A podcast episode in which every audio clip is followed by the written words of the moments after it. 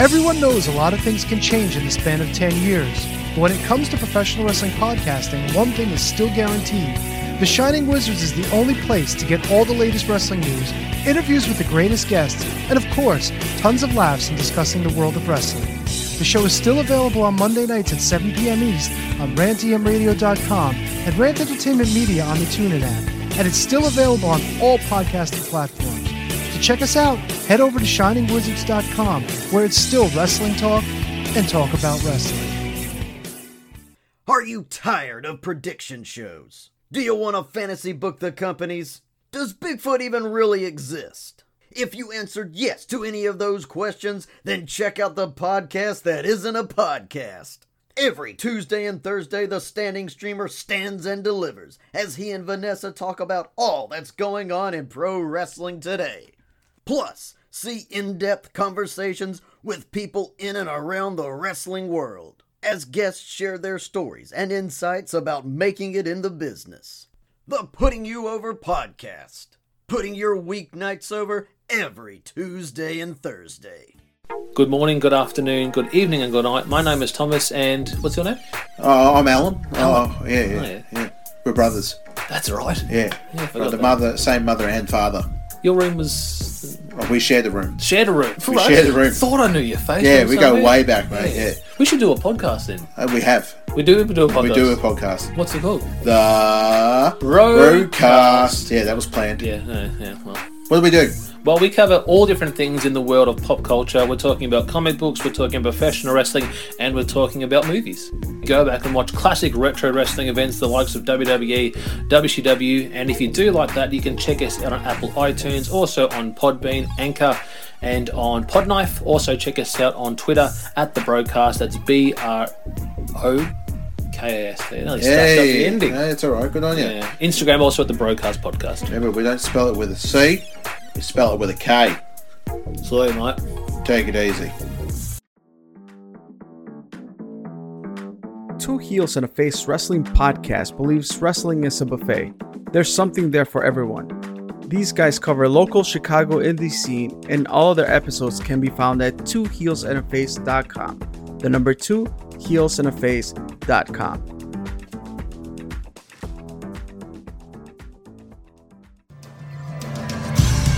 Hey everyone, my name is referee Tony S, and this is Heat, the wrestling podcast. Like you, first and foremost, I'm a wrestling fan, and for nearly two decades I've maintained law and order inside the squared circle in New England and throughout the country, working with some of the best and brightest from wrestling's past, present, and future.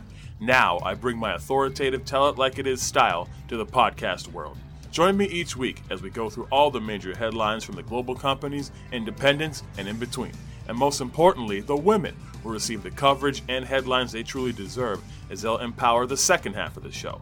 Plus, I'll introduce you to my friends and colleagues within all forms of wrestling and entertainment, answer your questions, anything goes. No holds, well, questions barred, and throw in some fun surprises along the way. Get ready for the spark that fuels the flame. Listen on Spotify, Anchor, or wherever you get your podcasts.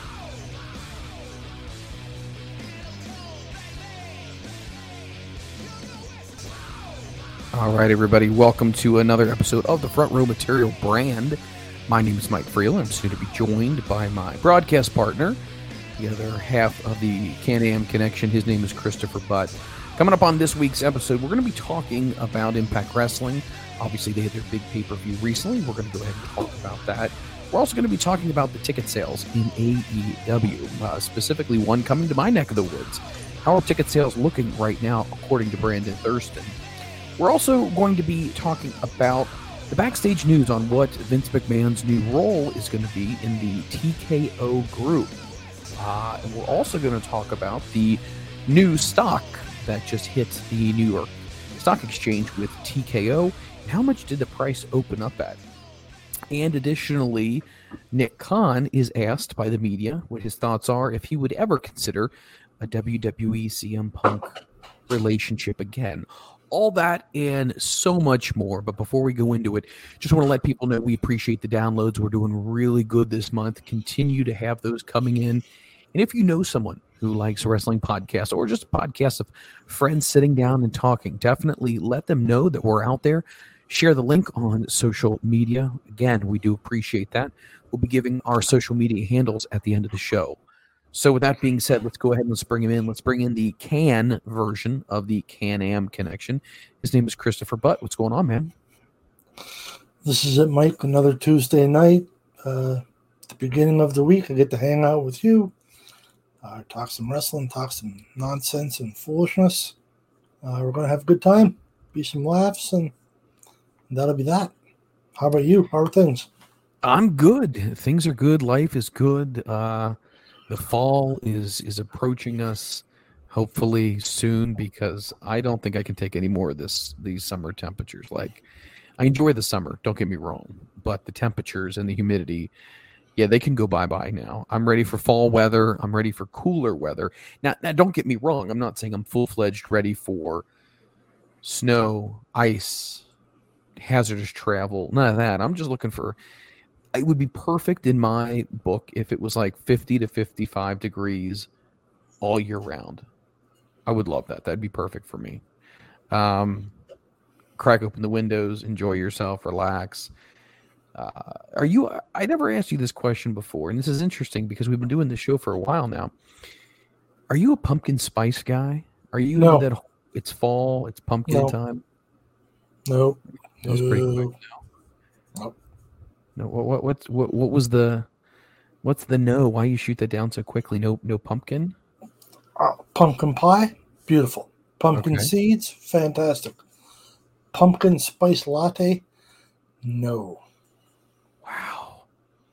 What about pumpkin bread? I've never had that. It's really good. I'll give it a try. Yeah, pumpkin bread's really good, but you're not you're not into the whole pumpkin spiced uh, coffee uh, craze that's going on right now. Well, no, because it's not coffee.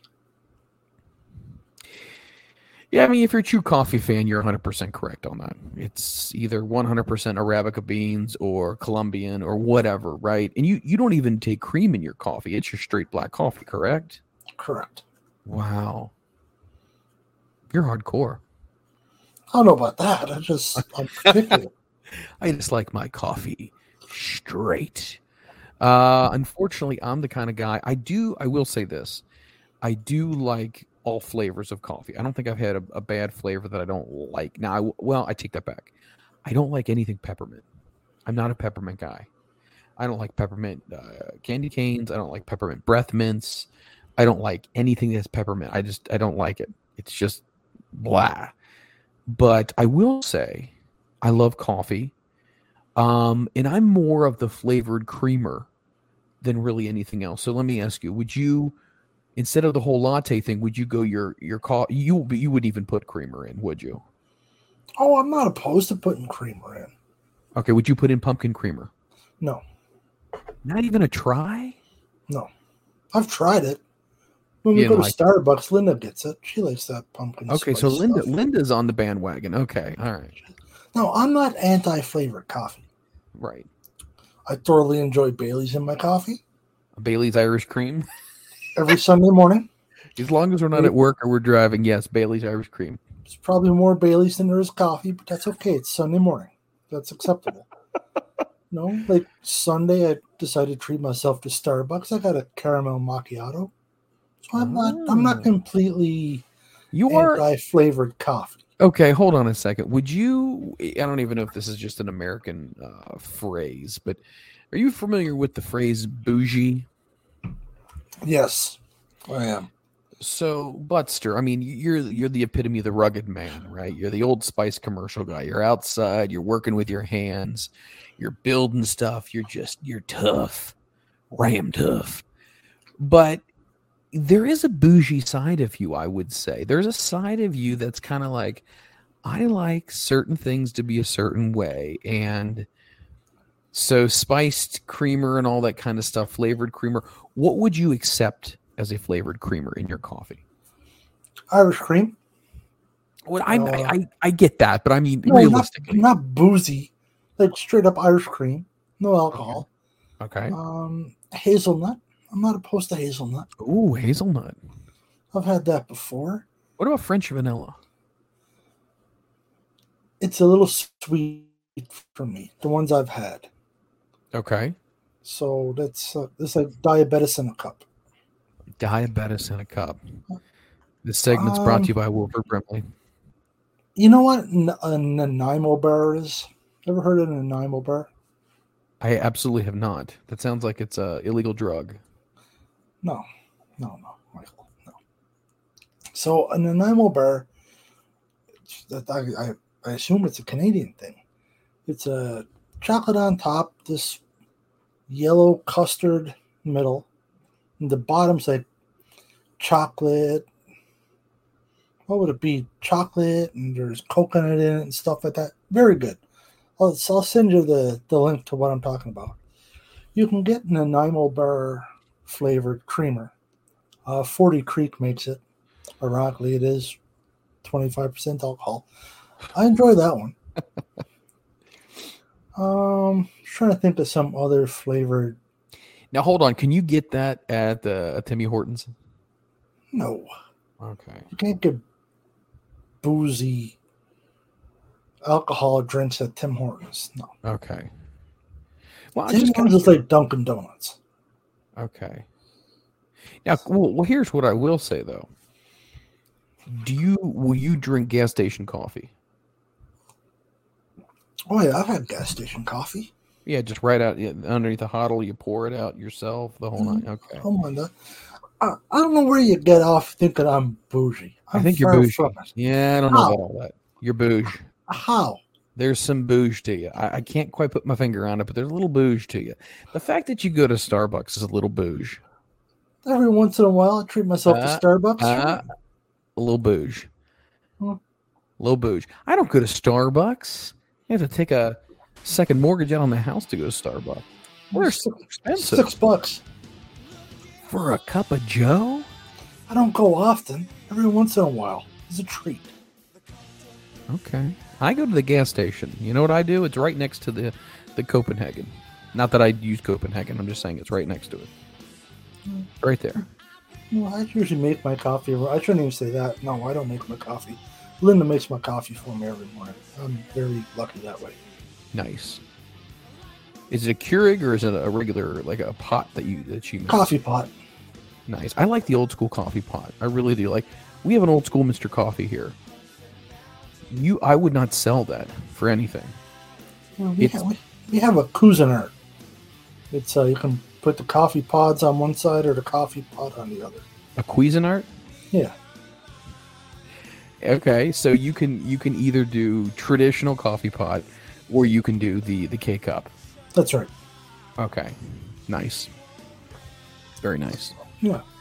Now, do you do you uh, grind your own beans? Yes, Um, do you have a French press? we do. We have two of them here somewhere. Bougie. Bougie. Why? A French press. I mean, first of all, the average person, they open up the little sack of coffee grounds, right? They dump some in with the filter, slam down the lid, make sure the water's in. They hit it, they're done. You're French pressing. You're classy. I give you that. You're a classy dude, but it is a little on the bouge. No. My cousin does this. He's bouge. He's Maybe bouge. your cousin is classy. You're, he is classy. I will, but I'm not trying to confuse classy and bouge. But I think classy and bouge kind of go together in the same in the same conversation. If you're classy, then you can be a little bouge. I'm not saying you're full fledged bouge. You're you're right there on the precipice of being a little hmm. bouge. Your truck, your your truck. Do you keep your truck on the inside. Nice Yes, of course. bouge. All right. We'll hop off of this for a moment. We'll, we'll come back to the whole coffee situation, how bougie the Butster is. Um, but there's some things that are happening in the world of wrestling that I definitely want to get to. So, for those of you who tuned in to Monday Night Raw last night, you saw the very last Monday Night Raw of the McMahon era. That's right. The very last day the McMahons were my, uh, majority owners in WWE. When Vince woke up this morning, he was no longer the main guy in WWE anymore. That's because the brand new company, TKO Group, actually launched on the New York Stock Exchange. Thomas Lawson is writing in for e wrestling news. The stock exchange and the stock group called TKO Holdings started selling their shares today. They opened at $100 per share officially to sell for the company. Now, with an estimated worth of $21.3 billion, obviously combined, TKO assets with UFC and WWE are now one global conglomerate. WWE's final day of trading stock closed at $100.65. As of now, TKO is at $102.25. Now, full statement on all this can be found on the TKO Group's holding page. If you're interested in buying stock, obviously it is going to be available on the exchange, and uh, you can be new owners of this big company. Um, they did some photo shoots today, also the Butster on uh, on Wall Street, and so you had obviously the heads of Endeavor, you had Vince McMahon, Triple H was there, Kevin Dunn was there, but it was interesting because they actually picked two superstars to be there, and it was Bianca Belair and her husband um, Montez Ford and which a lot of people believe that they're going to be the future of WWE, which I do believe that's that's a big thing. I think Montez definitely has a chance to be a WWE champion without a doubt. And we already know what, what Bianca Belair has done. Her career has already speak, spoke for itself. But when it comes to this, I mean, obviously it's a new company and new opportunities and whatnot, but you got to think this is a big deal. For our entire life, all we've known is McMahon family owning and running WWE, and now that is no more. What What are your thoughts? Did you ever think that while there was blood still pumping in Vince McMahon Vince McMahon's veins, that he would ever sell the company or do anything to that nature? Not at all. It's the end of an era. It uh, truly is. You got to think you had uh, Vince Senior on WWF. I don't know how many years ago that was and then Vince got it and turned into the, the the, juggernaut that it is now. No, you can beat up on Vince all you want. People do. People don't like him. He does this. He does that. Great businessman, and he's done a lot to grow wrestling, not just WWE, WWF, whatever. Everybody. If it wasn't for Vince, we wouldn't have Impact. We wouldn't have or TNA or whatever AEW. Of that stuff would exist. I, I would venture to guess, and I'm fairly confident in saying that he took from a territorial to what it is. You know, you you weren't seeing everything on right across Canada or in the states. You know, it was all regional stuff you know, Mid South had their little little piece of the pie. The Von Erichs had their little piece of the pie in Texas. You know, Harley Race had his little bit going on over in Kansas City. You know, then you had the Grahams down in Florida. They all had their little bit. Vince took it all under one and turned it into what it is. So you can knock on it all you want. Maybe he's done some not good things. But he made wrestling way bigger than it was. That's something that's got to be uh, mentioned and appreciated. I honestly think. Um, but I, I, I would have never thought he would sell the.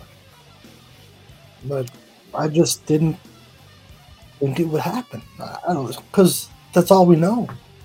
We don't know anything else. Our generation doesn't know anything else. No, they don't. This this is it. It's this was Vince it. McMahon runs WWE. And that's it. He's had it for what forty years, probably. Yeah, I would roughly. Yep.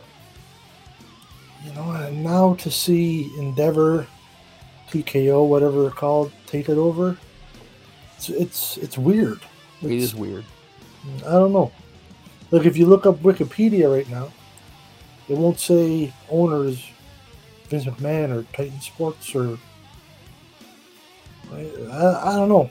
It's it's just unprecedented. It's, it's weird. It's definitely much different than I thought it would be. And I, I think, Budster, this might not have happened had Vince and Vince had gone on record saying that he was given some bad advice to step down amidst amongst the sexual allegations. And when he stepped down and he resigned, again, we've talked about this before. You know, he stepped down from the board as well, so he was completely out. And then when he asked to come back after things had calmed down, the board wrote a letter and everyone signed it who was on the board. And that includes Nick Khan, Stephanie, Triple H, all these people that he's still, to some degree, working with right now. So you have to think this was Vince was on a revenge tour. And Vince was basically going to say, and he's even said this stuff before in the past. You know, no one's going to own my baby. You know, if I'm going to, if, if I'm going to have this thing killed, I'm going to kill it. You know, and, and obviously he was joking when he said those things. But I do believe there's some level of sincerity in there. I mean, think about it from this perspective. Your own daughter signed off on a letter that said that it was not in the best interest of the company for you to come back. Paul Levesque signed it. Nick Khan signed it. And,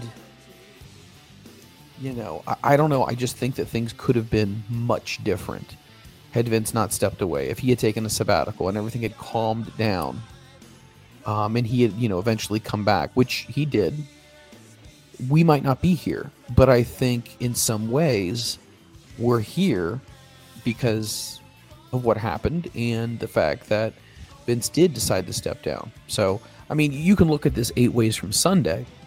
I personally think we wouldn't be here if his family hadn't ousted him. But once again, that's one man's opinion, and I'm sure a lot of wrestling fans out there have their own opinions as well. Yeah, it's you never really know.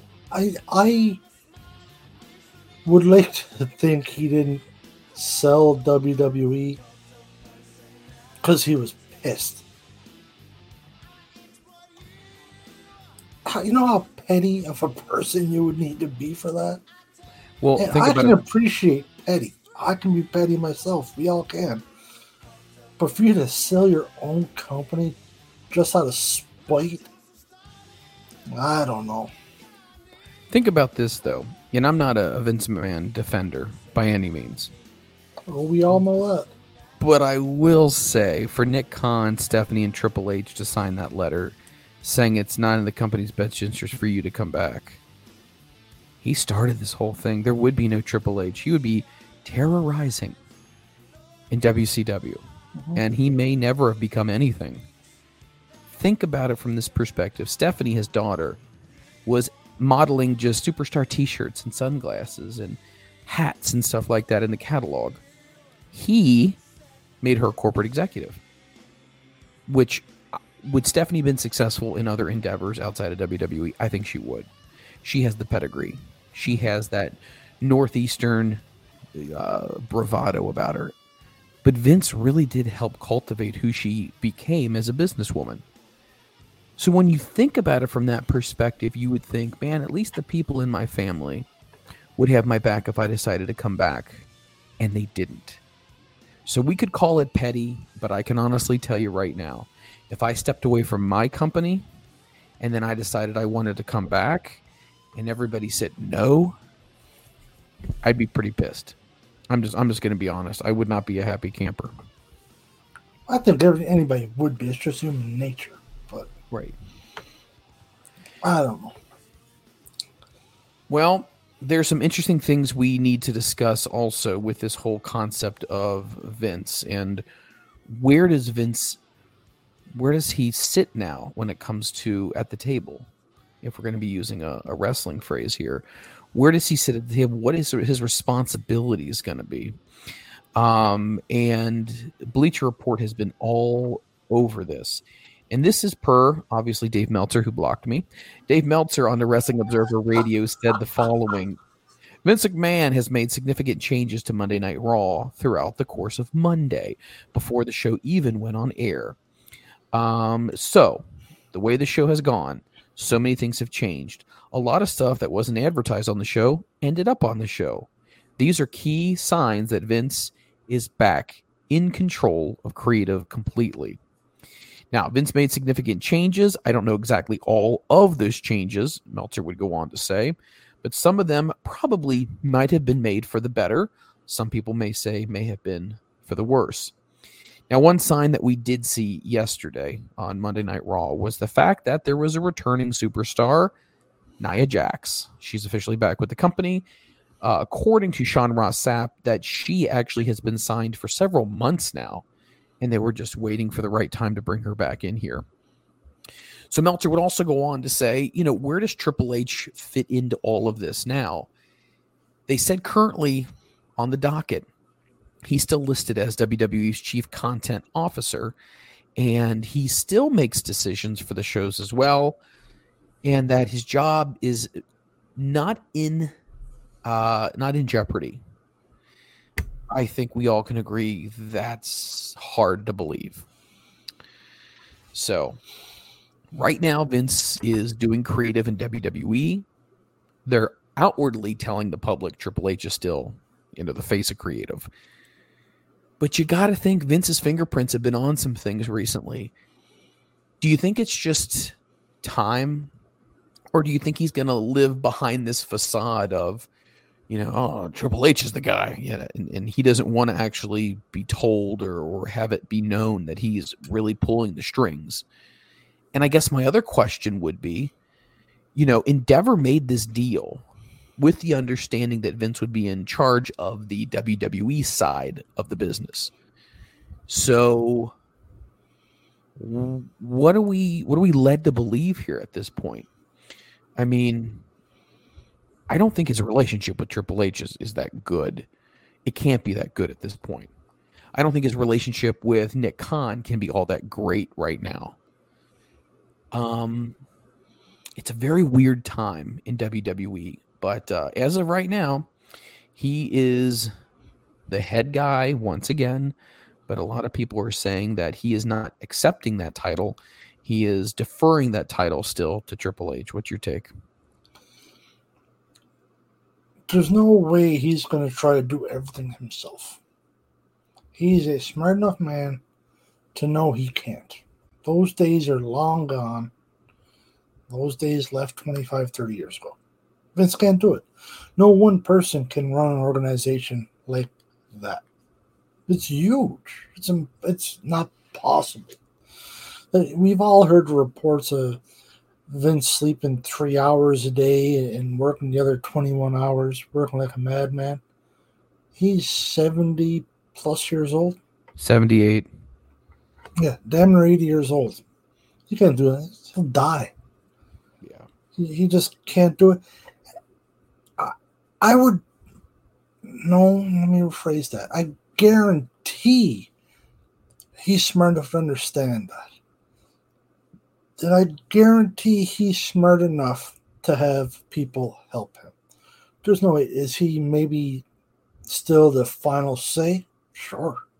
I'd be surprised if he's not. Anybody would be. But he's got people helping him. And not just Bruce Pritchard either. Know, man, maybe him and, and Triple H don't have the greatest relationship that they used to had at one time. I don't know. I can't speak to that. But Triple H is a great wrestling mind. And he's a wrestling mind for today's wrestling. Vince isn't so much. And I don't think Bruce is either, honestly. Their day have come and gone. They were great wrestling minds at one point. They just don't have it anymore. Wrestling has changed. The environment has changed.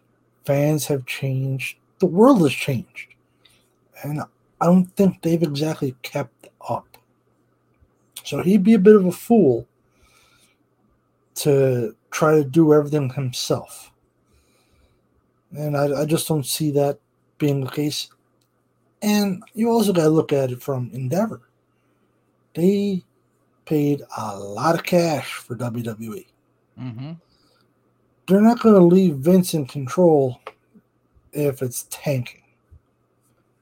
They just won't. They'll pay him to stay the hell home they're a big enough organization they can. Listen, this ain't working. Go to hell home. Your check will still be there every Friday. Go away. They will. Because they need this to succeed. Right? They they have so much money doled out. They can't just see it go tits up.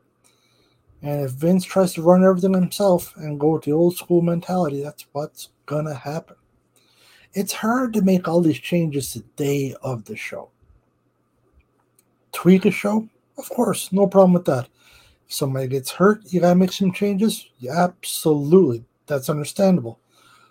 But just to start rewriting stuff, and that's been said for years, Vince will just on a whim just rewrite the whole damn show or during the show make changes just because. I've never heard a real good reason to why he does it, but he just does sometimes. That's just the way he is, I guess. But Endeavor are not going to want that. They want the ratings, they want the revenue coming in. And if Vince can't keep that going, whether he's saying he's the face of the organization or he's not, or Triple H is, or he's just using Triple H terrible as it sounds as a as a puppet, Endeavor will nip that in the butt real fast, I think. Well, I mean, Vince has a boss now. Vince has never had a boss before. Now Vince has a boss. And now, well, I mean, outside of his father. But, you know, when I think about what the situation is right now, yes, do I think WWE is still going to be successful? Absolutely. Um, do I feel like at some point they will phase the old regime out? Yeah, I do. I really do. And, and they don't really have to keep him at all. And I think when they do these things, because there was a, an article that came out recently about, you know, how Endeavor has their group, UFC has their group, um, you know, and then WWE, and and some of these roles are kind of duplicated, you know, in both companies. So when you bring them together in a company, you might have one person who typically runs this department in this company, and then they run it in this. They might just merge that as well and make it one larger division. So could people be expendable? Yeah, absolutely they could be. Do I think that Vince would be fired? Business would have to be pretty bad for that to happen. And I think what they would do before they did that is they would probably go to Vince and they would probably say, "Hey, guess what? You know, things aren't going so well. We're going to give you the opportunity to go ahead and step down. We'll do a big retirement thing for you, yada yada yada. But we'll, we'll let you save face and, and go out on top." I think that's more likely to be something that would happen. But yeah, they would. No one is safe in the corporate world if business is not going well, and they shouldn't be because at the end of the day it's not about the people it's about the business itself about continuing and continuing and making money so i think it'll be interesting i think it'll be really interesting You're going to have a lot of crossover fans because a lot of people that like WWE like UFC and vice versa. You know, there's some people that are going to be UFC fans and think WWE is just fooey because it's fake. It's not real. It's not a real sport. It's all predetermined. It's all fake and stunts, and you know, they think the ring is basically a trampoline. right You're going to get that too. So you're going to get a lot of that where they're they're both going to benefit from that in the grand scheme of things because you know they're going to cross promote to a certain extent. There's going to be, you know, you'll be watching the UFC pay per view Saturday night. And there might be a commercial for whatever WWE. Try it again. WWE's next event is or something like that. i would expect that They're going to do that. They'd be fools not to.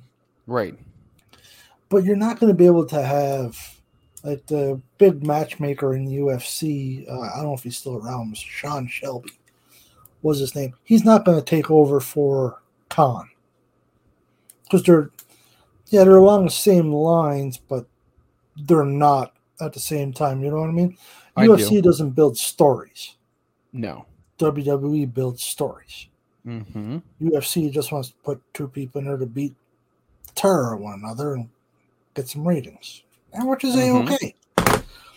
But your merchandise people, I could see, you know, if you've got 20 people, nip it down to 15, put them all in together, shave a couple bucks off there. Your marketing, because you're going to market a lot to the same demographic, you know, so you could maybe, you know, thin out a couple people there.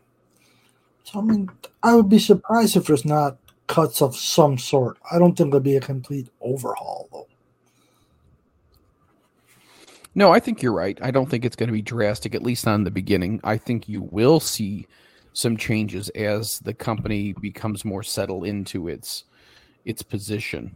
Um, it'll be interesting. It'll be interesting to see what happens and, and who stays and who goes. And eh, most of that stuff is going to be behind the scenes, corporate people and whatnot, people who have the jobs that are um, in office work, not necessarily the the talent in WWE. Now, because if it turns into a situation where cost cuts need to be made, yes, absolutely, the talent is going to be the first people to go.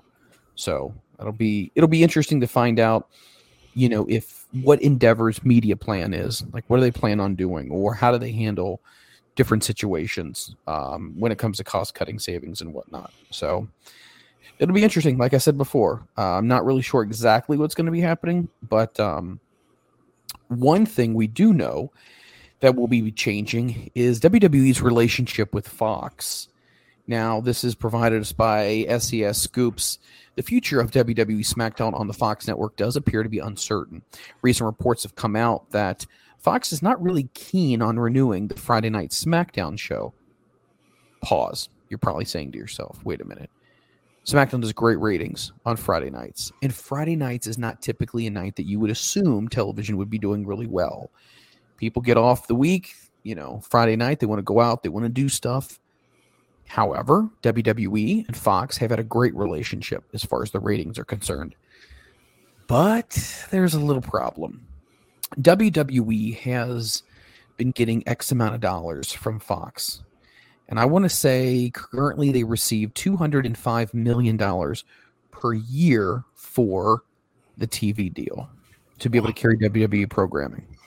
So yes, Fox pays WWE 205 million a year for the rights to have SmackDown air.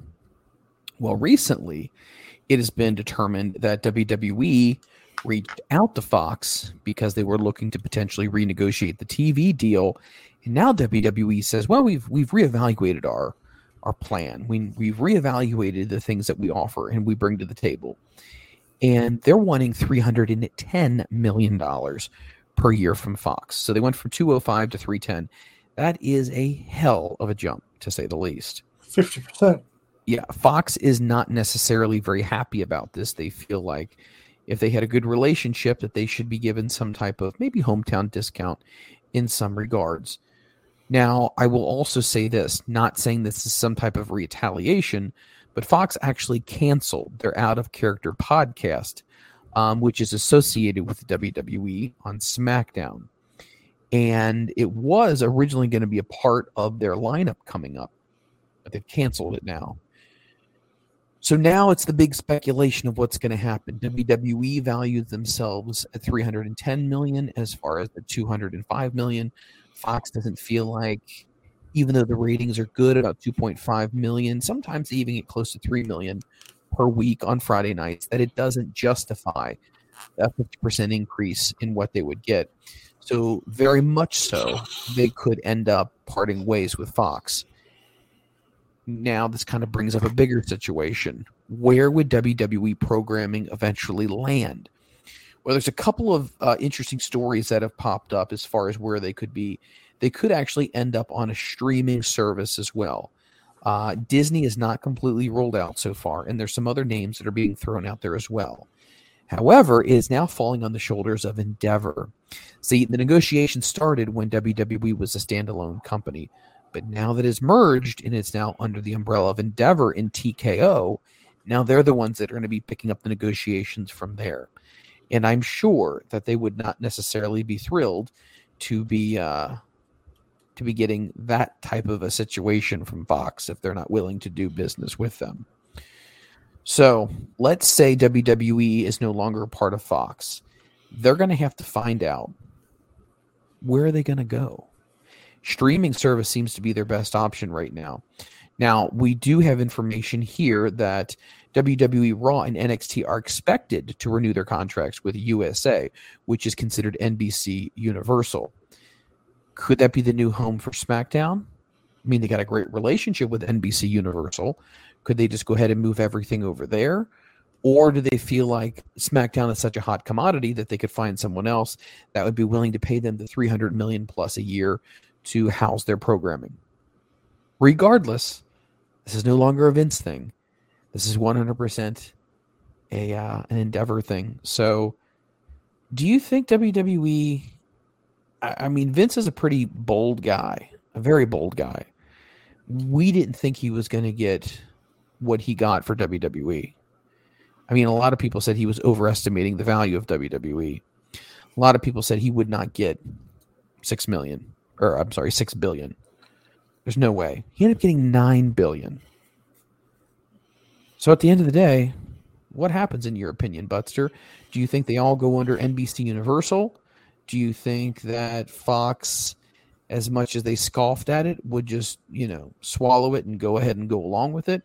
Or do you think Endeavor may have to go ahead and start reaching out to these streaming services to find a better deal for WWE SmackDown? I would think WWE doesn't want to go to Universal, USA, whatever they're called, due to the simple fact if you're on two different networks, you're creating competition for your Absolutely. product. So, you know, you might be able to squeeze out an extra 20 mil, 30 mil, something like that. If you're all in with one company, you lose a little bit of control You lose leverage. unless Universal comes at them with an amazing deal, which could happen where everybody's happy. But I would think they'd be further ahead to keep, you know, SmackDown somewhere other than with Universal, just to create that little little more competition, get a little more money out of it. Because I would assume if they were to go to bring it all to Universal, there, Universal's going to want a little bit of love, or as you put it, a hometown discount. Like, listen, we have all of your programming. Take ten points off the top. Let's, you know, and which it would be a reasonable request. But why would WWE do that? If they can go somewhere else, the the three ten seems to be a little ridiculous. You were just getting two oh five. Mm-hmm. Now the ratings are a hell of a lot better now than what they were before when they signed that deal for 205. Right. 310's a lot of money, Mike. It's a lot of money. Like that's 50 points. That's that's a lot to swallow. It is.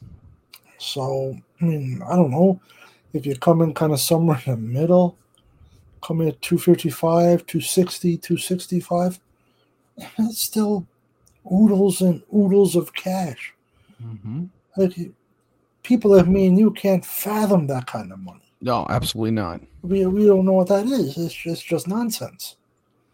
Right? It's just a number written down on a piece of paper. We can't understand that kind of money. You got- if you're getting 260, that's 260 million dollars a year. It's a lot. Just, just I you mean, saying the word crazy. Like it, it's it's a lot of money. It's five mil a week, roughly. Like, what do so? So Universal, whoever it is, they're paying that kind of money. What's it for? Is it so? Is it just so they can air WWE programming? Is that is that the gist of it? I, that part I don't quite understand how that whole thing works. Yeah, so what they do basically is the reason why these different networks will bid on programming to house on there is because let's say I have a hit TV show or there is a hit TV show that's out there and I'm a network. I would want to bid to get that show on my network. And the reason why is because that audience brings in a huge number of people. So once they come and they start watching this, then that means they'll start watching other program and they'll probably watch the advertisements that we have on our channel on our network as well. That brings in a second revenue stream. So it's one of those things where I think it definitely can benefit the network as long as the network is big enough to swallow that type of a price tag. I mean, that's huge. Um, because I can tell you right now, five million a week is a lot of money, and I know some people would say, you know, what do you need five million a week for? And, and some people say, well, uh, production, production for a live TV show can run about a million dollars a week. So, I, I don't know. It, it's it's a lot. It's a big raise. How long ago did they sign their contract for two hundred five a year? Do you know? um, I want to say in 2021. So it's not like they've signed us 10 years ago, you know, inflation, cost of living, so on and so forth. Everything's gone up. It, but it's only been two years. Sure. Like, yeah, things have gone up. Ain't gone up that much. Well, I mean, once again, this is the way that they market themselves. I mean, you know, Vince thinks very highly of of his brand and his product. And once again, a lot of this stuff is all driven on speculation, right? Because if you try to get two different networks that are interested in your product, you can get them competing. You only need two people to, to bid each other up until you get into a situation where you're in the stratosphere at that point, right? Yep. So I guess if you're WWE, what you're hoping to do is you're hoping to find somebody that's willing to meet that price point and to say, yep, we do want your content and this is what we're willing to pay you. So That's the route I'd want to go. I wouldn't want to bring everything to Universal. I want to keep it separate. Create that little bit of a bidding war, that contest. Make yourself a couple extra dollars. That's just when you, when you also have to think about from this this vantage point is that you said it earlier why would you want to have all your eggs in one basket because if you have all your eggs in one basket then you really don't have leverage because you could you could basically say you know well you know you're only paying us x amount of dollars smackdown is making double the ratings that raw is making so technically we could charge you more as well. And, and it, it's basically, it opens up that ability to say, hey, look, brand A is just charging this much, brand B is charging this much. If we wanted to bring it over to you, you'd have to substantially raise what you're paying us to compensate for that because Raw is the flagship. I don't care what anybody says. Raw is the flagship show. And I think that because remember, Raw was around in 1990, late 92, early 93. SmackDown just came around, I want to say, well, when was that? Was that 90? Oh, man. five. No, no, no, no, no. SmackDown? I want to say SmackDown was more something like, oh, shit. If I said 97, I might, I might be wrong by that. Look that up really quickly. When was SmackDown? I'm working on it. Um, now, in addition to that, WWE also has some other things they need to consider as well. Their Peacock deal. Um, so they're trying to determine is this relationship still worth being in when it comes to Peacock for the simple fact that not a lot of people have been subscribing to Peacock. And it used to be people were subscribing to the WWE network and you'd be sending your money directly to WWE. Well, WWE got a great deal with streaming Peacock to go ahead and put their library on there. Well, things have slowed down for Peacock, and they're wondering if Peacock going to be able to continue to afford WWE programming and content. And when their deal is up and they renegotiate, would Peacock be able to afford that as well? So it's it's very interesting to know the licensing and all of that kind of stuff that goes into it. So So SmackDown started in '99, 99. and one of your issues with the network, well, Peacock, do you guys network up here? It's the shits these days. Well, we don't have the network anymore, so the network doesn't exist in the in the U.S. It it ended up getting sold off to um, NBC Universal, so it's now part of the NBC app. And so, if you have that, then you clearly have uh, access to all of that. Um, WWE app is terrible. yeah, The network app, it's it's so bad. Like I try to watch it on my Fire Stick. I, mean, I have you know have my login and all that stuff. I can't watch it on full screen. It's not an option if you're watching on Fire Stick. Well, what the hell? I know. But if you go into now, that's if you log in through like Google or something like that. If you just go to the WWE app, most of the stuff's not there. You can't find it. It's it's just a steaming pile of shit. That doesn't that doesn't sound very promising. No, and it's not cheap. No, it's not cheap. You know, It's for what I'm paying, I should be able to watch anything. WWE programming. Put it on. See- Bang, there it is. No, you can't. See, we have the ability on Peacock. We can watch Raw, SmackDown, NXT, um, all the pay per views that have ever existed. We have the library of the WCW, ECW, all the other territories that were purchased as well. Um, so let me let me first start off this conversation, and I know a lot of people are not into the business side of these things, so I'll wrap this up, and then we'll move on to other stuff. But Peacock announced a multi-year deal with WWE to make it the exclusive home of the WWE network.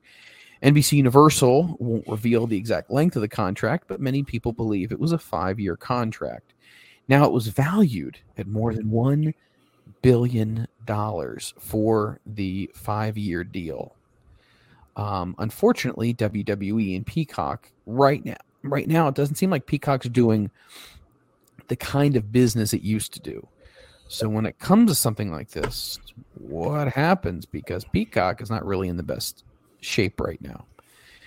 So as business changes, the platform changes, and maybe they're going to have to find a new home for the network, bring the network back. I don't know what they would do, but it's 17,000 hours plus of content.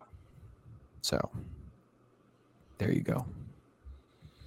WWE, or not even WWE, but uh, this new TKO company has a lot of things to figure out what they're going to do. What are they going to do? Have to wait and see. It'll be interesting. We will. Um, I just want to add this one last thing here really quickly. I know this this segment's been going on for a while, but this one actually just came through. This is from from, Variety.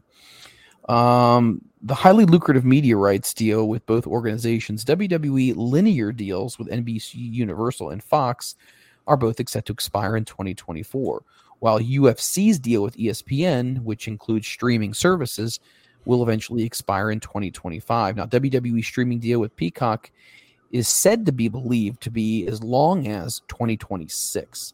Now, the new company TKO has promised investors that it will see significant gains the next round WWE starts deal making thanks to the increased muscle from the collaborative parts coming together. Um, let me see. What else did this say? Anything else worth noteworthy? No. So originally 2024 with the option of uh, of continuing it in up to 2026.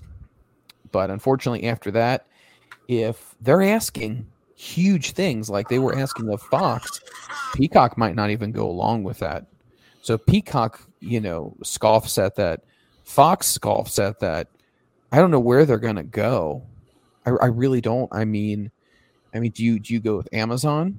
Do you go with Hulu? I mean, I'm sure you could do those things, but now that you're one conglomerate and UFC's deal with ESPN and their streaming is going to be coming up to an end at some point. It says it's set to expire. Let's see, 2025. Normally, a year out, they start negotiating to make sure the deal goes through. So I don't know. If they go to Hulu route, they're gonna have to come up with something for Canada. We don't have Hulu up here, Oh, you don't? Okay. so I always feel like outside the United States that a lot of other countries don't seem to get the same love that the United States gets. nope. Interesting. Well, speaking of love, some people get the love, some people don't so much get the love. Now, Nick Khan, as we were speaking about when it comes to WWE, has been making his rounds to all the media stops, obviously touting the big deal between UFC and WWE and the new company that's created called TKO. Well, CM Punk has come up in many conversations, many conversations, obviously due to everything that's happened in the last year plus his time in AEW. Well, following his departure, there was a lot of speculation about whether or not those in WWE or TKO would be interested in bringing Punk back. Now, keep in mind, Punk competed in UFC. Obviously, Punk also competed in WWE. During a conversation with Marc Raimondi uh, regarding the WWE UFC merger, President Nick Khan had this to say about CM Punk. He says, and I quote, Listen, we have all the respect for Phil. We appreciate his run here. We appreciate what he did and tried to do in the UFC. Not many people can actually say they got in there and did that. Again, we have nothing but respect for Phil. We wish him nothing but the best. Now, that could be a blanket statement, just, you know, smoke and mirrors, right? Because obviously we know you could probably bring punk in and it would really pop the crowd and it would it, it, would probably do big ratings. It would. The question is with everything that's happened with punk now granted wwe is a different animal and they handle things differently. And i think they have a better structure of checks and balances. I think we'd both agree on that right? 100% they manage things better they manage personalities better you don't hear shit leaking from WWE because if you do, you're going to catch hell. Which I mean, that makes sense, right? Don't don't talk about your company disparagingly, especially when they're signing a check for you every two weeks or whatever it is. What's the way it should be? It, and I agree with that completely, a hundred percent. And that's why I got blocked by Meltzer. I, and I know I don't know if you and I talked about this, but the one thing I said in a tweet was that wouldn't the world or wouldn't wrestling, and I'm paraphrasing, wouldn't things be better if those who work for companies did not go ahead and stooge off information to the dirt sheet writers to write this stuff, to build up all this hype and hyperbole and all of this other rhetoric, and people could just enjoy the wrestling itself. and instead of retorting to that, instead of saying something back to me, I just simply get blocked. Now, there are people who have motherfucked Dave Meltzer, said horrible things about Dave Meltzer, cursed, yelled, this, that, screamed, obviously all in capital letters. But my point though is I get blocked for something like that, something that I thought was very eloquently said. Butster, you have to agree. In the real world, and I even tweeted this, wrestling's not the real world. No. Working in wrestling is not working in the real world. It does not even compare. You work in the corporate world, I work in the educational world. At the end of the day, if I did certain things like that, let's just say hypothetically, I said I was sitting at a table in front of parents, board members, me, and my principal. And I went off on this tangent about my coworkers, the fellow teachers, uh, EVPs, fill that in with school board members, all of this stuff. I would be gone before my ass lifted out of the chair. Yep.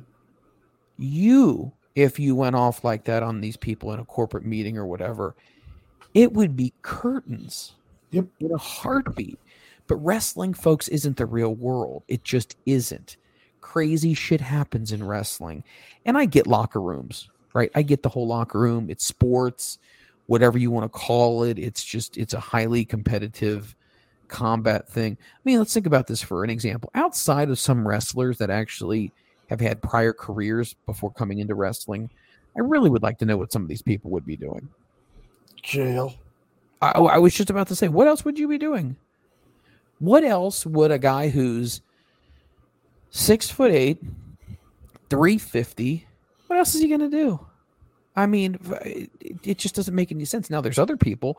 I mean, Abyss, for example. A lot of people don't know this. Abyss uh, got his master's degree, and I think it was like in marketing and whatnot. And he worked for the Cincinnati Cyclones. I don't know if a lot of people know that. He worked for them here in Cincinnati. He was a a big wig before he was doing wrestling. Before wrestling paid him enough to where he could quit his day job. And there are some people. Adam Hangman Page was a high school was a high school school teacher there's some other people who did things. Wasn't Joe an accountant or something? Samoa Joe? It's a good question. That's a really good it. question. But the, the point is, though, it's not real life. The things that happen could never happen in other jobs. Before people say, Boy, you really sound like you hate wrestling. Why are you doing this?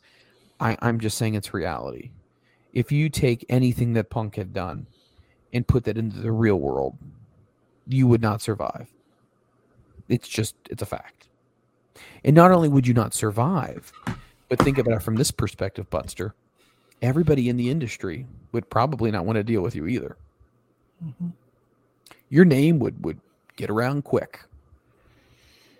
But only wrestling do they not really care what your behavior is because if you can pop a rating or sell merch, no matter what you seemingly do outside of breaking the law, mind you, I'm not talking about that. Um, but just being just a just a petulant, you know, type of person, you're still going to find work because people are going to say, well, you know what? I like that guy. He sells tickets. No matter if he says these things or he does these things, he sells ticket. And how many times have we heard wrestling fans, Butster, say, uh, he's the only guy who draws ratings. He acts like a dick. However, because he draws ratings, you're willing to accept said behavior because it actually makes the company money, even though it makes those who run the company look inferior You will accept it to a certain extent. to a certain If degree. the sure. numbers are good enough, a company will put up with your bullshit. S- to to some degree, but you you can't go after the the head guy. No, you can't do that. No, No. that- you're you're on borrowed time if you start that. Absolutely. And Joe is a mortgage broker, not an accountant, a mortgage broker. There's a lot. I mean, I don't want to say that there's what would they be doing, but there's a lot of I don't know what they would be doing because a lot of these guys were were ex football players and whatnot. Well, they'd be like personal trainers, bouncers, bodyguards. Right. That's what their like profession that. would be. That's what. The, and not there's anything wrong with that. No, but it's just you just kind of shake your head and you go, "What would these people be doing if they weren't throwing other people around?" Um, the Punk thing, I don't think he'll go back to WWE. I don't think that's going to happen. And I think if that door officially gets shut, you're not going to see him go to the Independents. There's a potential he could go to Impact, but again, as we talked about last week, that really depends on what his price point is because and I love what J Bone said, but he was saying how Impact is really basically just a very very high level. Uh, didn't he say a very successful like indie promotion, like a top of the ranks indie promotion? Pretty much. And and and I'm agreeing with that. I mean, I was looking at some of the ways they they set up uh, 600 people, 500 people, you know, for their attendance. Um, we're going to get to some AEW attendance figures, which are probably going to bother you as well if you're an AEW fan, but we'll, get to that in a minute. But what else would these people be doing? And, and I think at the end of the day, um, I think this was Punk's last stand. Well, so he's burned his bridge with AEW. Know he things didn't end well with WWE, to put it mildly. And yeah, like you said, he could go to Impact. It is possible. Is it realistic? No. Uh, Ring of Honor is AEW, so that's not an option. Uh, is he going to go to MLW, NWA? No. Those guys can't afford them. No. Is he going to go to AAA down in Mexico? Maybe, but I would strongly doubt it. Japan? I don't know. He can work a bit of a strong style. No, he he was a UFC fighter, so they'll appreciate that a little bit. I don't know if he would necessarily fit in in a locker room over there. Punk's biggest issue is Punk. Yeah. It's not talent. The guy's got talent. No, he sells merchandise. People love to watch him. His biggest issue is himself. He's he's a bit of a dick. He just doesn't seem to be able to get along. And it's unfortunate. We've beat up on Punk on this show umpteen times. But at the end of the day, it is unfortunate. Like, he's a great talent that we're going to miss because he just doesn't play well with others. Okay, let me ask you this question. And I've talked about this before. Let's say none of this stuff happened. How long do you think Punk's run in AEW would be? We have a couple more years left in him. See, I don't think so. I don't know. I mean, the man's 45, right? He's injury prone. Are you going to want to, as the general manager of a company, tie up money like that in someone like Punk? Or would you rather allocate that money to pay some of the guys that you really want to keep that are going to be long term for the company? Right. So it, it's just like the Aaron Rodgers situation with the Jets. Yeah, it I'm worked only out gonna- well. I'm only going to mention this once, and then we're going to move on. Um, you went all in on Aaron Rodgers to come in because you have a team that's ready to win now. At most, it would have been two years. Now we don't even know if he's going to retire at this point. But the point is, though, he's an older guy. You don't wrestling is not a business for old people. You're going to have your nostalgia moments, but you're not going to invest a lot of your money. So if I was Tony Khan, I probably would. So Tony Khan likes to do anywhere from three to five year deals. I would assume Punk was on a three year deal. I probably wouldn't have renewed it after that. I wouldn't have. I would. He is not going to be somebody that after he retires, I would be like, "Hey, would you like to be a coach?" No, No, no way. No. I, I just I don't see like at the end of the day, Punk was going to be gone at some point. He was not part of the long term plan of the company. So what's wrong with ripping the band-aid off now as opposed to before? well, he was bringing a bunch of money. He was bringing in money, right? But then look at it from the standpoint of, let's say Moxley decides not to resign. Mhm. Let's say the Young Bucks, who I mean, we heard about that story. The Young Bucks were it was the Young Bucks, it was Kenny, and it was Hangman, and they all took a vote because there was interest in them in WWE, and they took a vote and they decided they were going to stay with AEW. Let's say those guys were like, you know what, screw this. I'm done with this. I'm done with the way this has been handled. I'm leaving. Now you're keeping somebody who pushes merch and does some okay ratings. I'm not going to disparage him on that, but I'm losing that guy because he doesn't like the way this is happening. And this guy's choosing not to renew because he's not really thrilled about this. And this guy's not really thrilled about this. And you can easily say, well, you know what? Goodbye, right? You don't want to be here. You don't have to be here. But I also don't want to lose a lot of good employees because they don't like one guy who's here. So instead of losing potentially four people, if I lose one guy, I would much much rather have those type of statistics. Possibly, but there's also the rumor one of the biggest reasons FTR resigned is because Punk was there. Uh, okay, So would you have lost those guys if Punk wasn't there? does not bother me one shred, Wow. Not one shred. I'm Mhm. done. I'm done with their bootlicking. I'm done with the fact that they basically just and, and I mean this metaphorically, but I mean they they they they blow the guy practically. I mean every single time they're throwing up the X or it's CMFTR. Like, okay, I get it. You like the guy. Enough of kissing his ass. I know you like Bret Hart, but you don't need to like show it every single damn time you come out. We get it. Um, I don't know.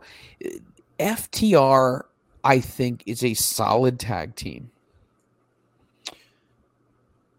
I don't necessarily know if they're the type of tag team that the current wrestling fans want to watch. They do headlocks and drop down take hold, and you know, Because it's not a spot fest. Not necessarily a spot fest, but it's it's a very slow tempoed match. Mhm.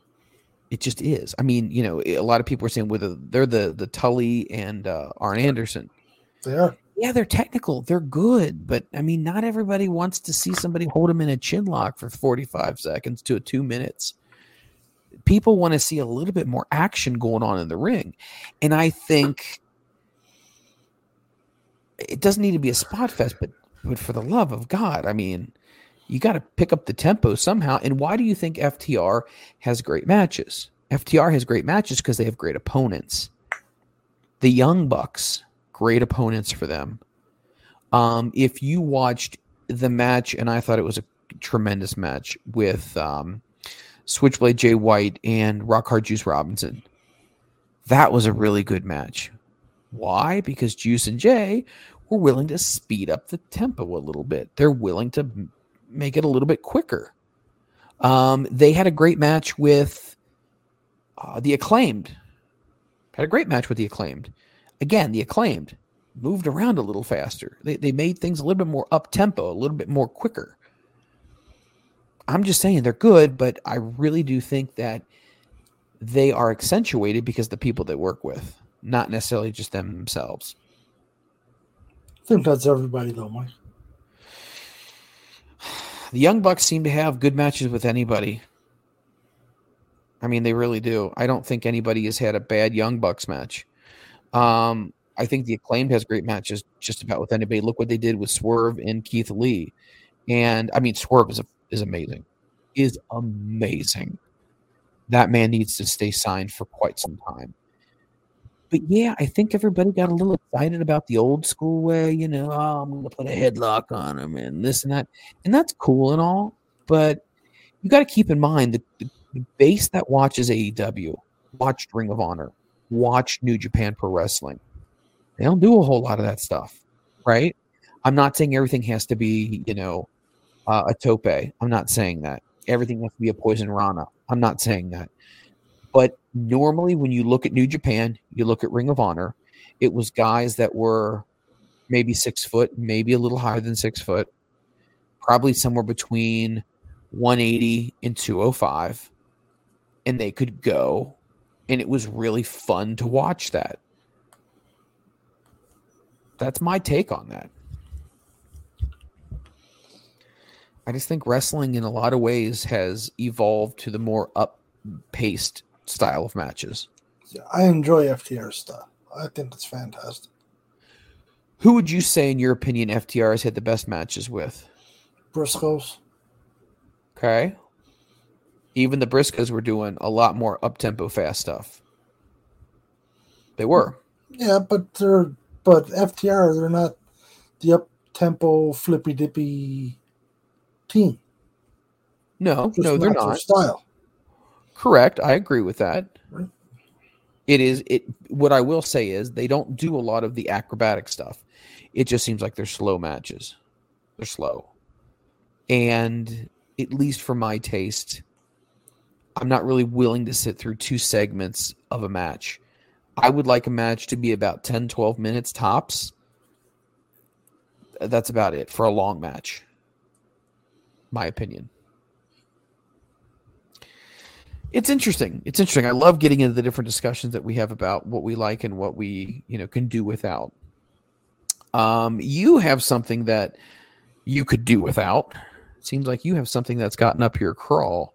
What exactly is on the mind of Christopher Butt right now? this is not wrestling related at all. Oh, so, this is not wrestling related. No. So this is a grinds my gears. Okay, tell me what's upsetting so, you. Sunday, Lynn and myself and three other couples, we decided we were going to go have a bite to eat. Got it. So we went in. This is a restaurant that we're regulars at. Me and my buddies go there every other week. Uh, it's not uncommon for one or two of us to be there every week at this restaurant. You know the managers, you know most of the servers, you know the bartenders, all that stuff. So we go in, eight of us are sitting down, we order our drinks, have our meal, all that good stuff. Manager comes over, he's talking to us for a bit. Our, our usual waitress comes over, she's talking to us.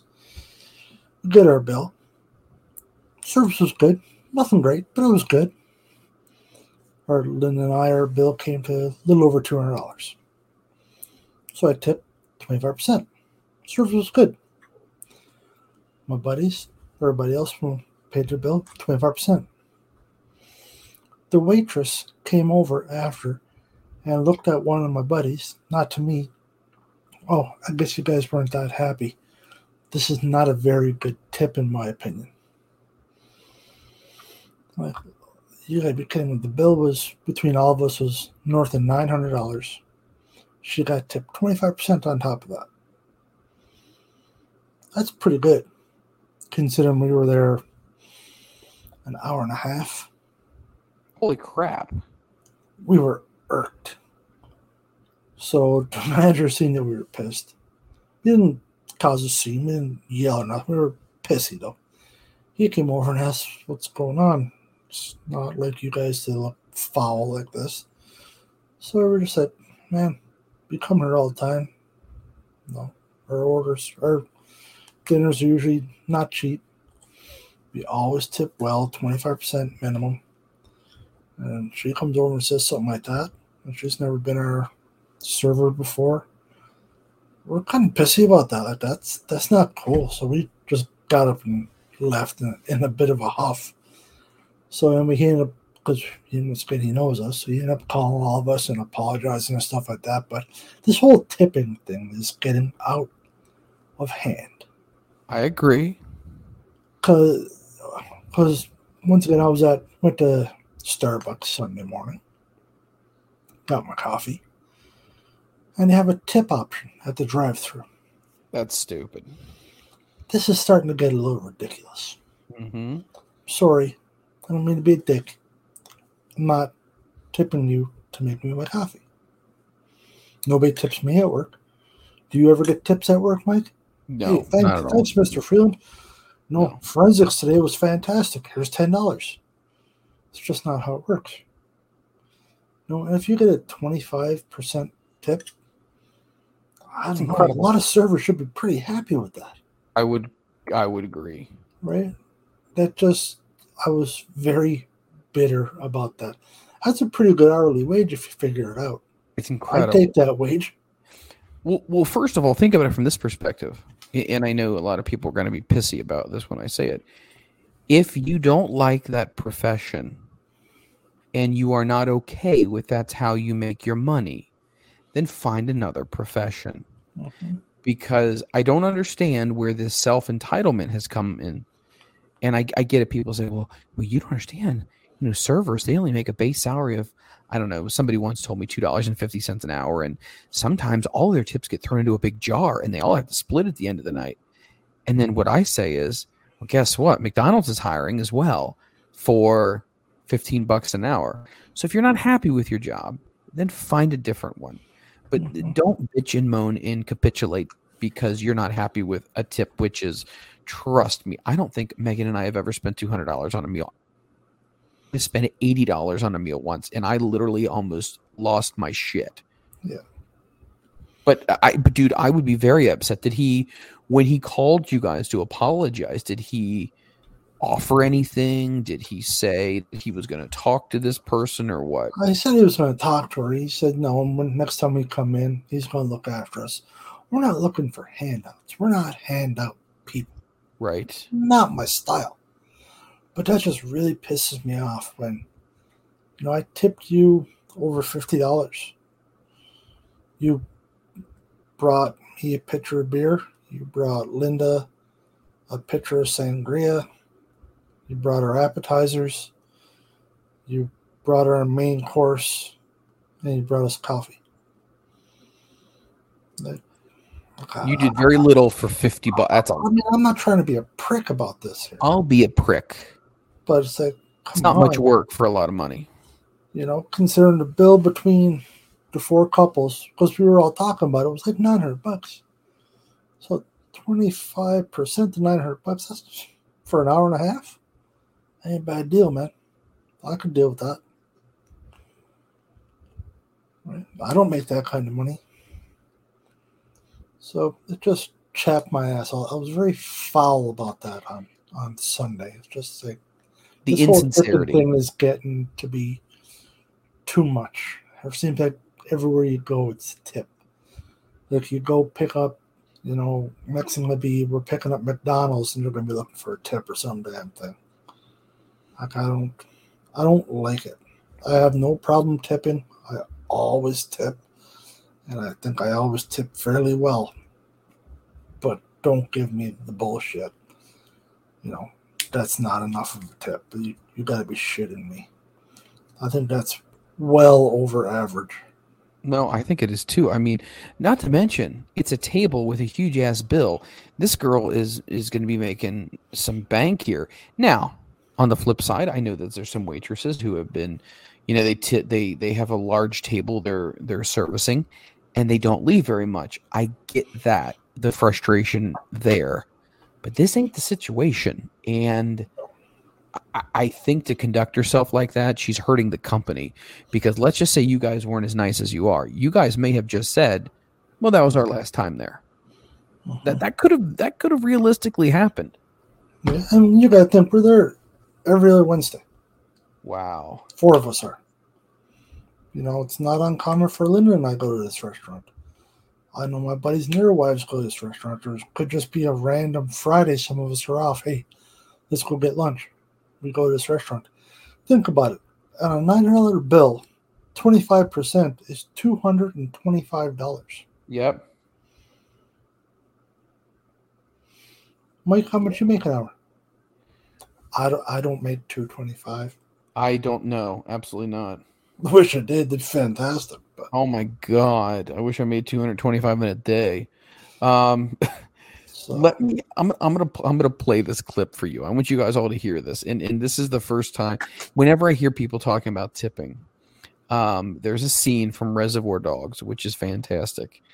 Um Mr. Pink doesn't want to tip. I'm to play this for you just because I think this is this is fantastic. Hold on one second. Give me one minute here. Uh, let's see here. Let me see if this works here. Oh, I'm glad I didn't do it yet because it's a stupid ass commercial. I would have had to edit that out in the end. That's what happens to me. I do this show and then I got to edit everything out the end. All right, here we go. Because I don't have a producer because I'm not professional. All right, Buster, tell me if you can hear this by giving me a head nod. I'll take care of the check. You guys can get the tip. Should be about a buck a piece. And you, when I come back, I want my book. Sorry, it's my book now. Hey, I changed my mind. Shoot this piece of shit, will you? All right, everybody cough up some green for this lady.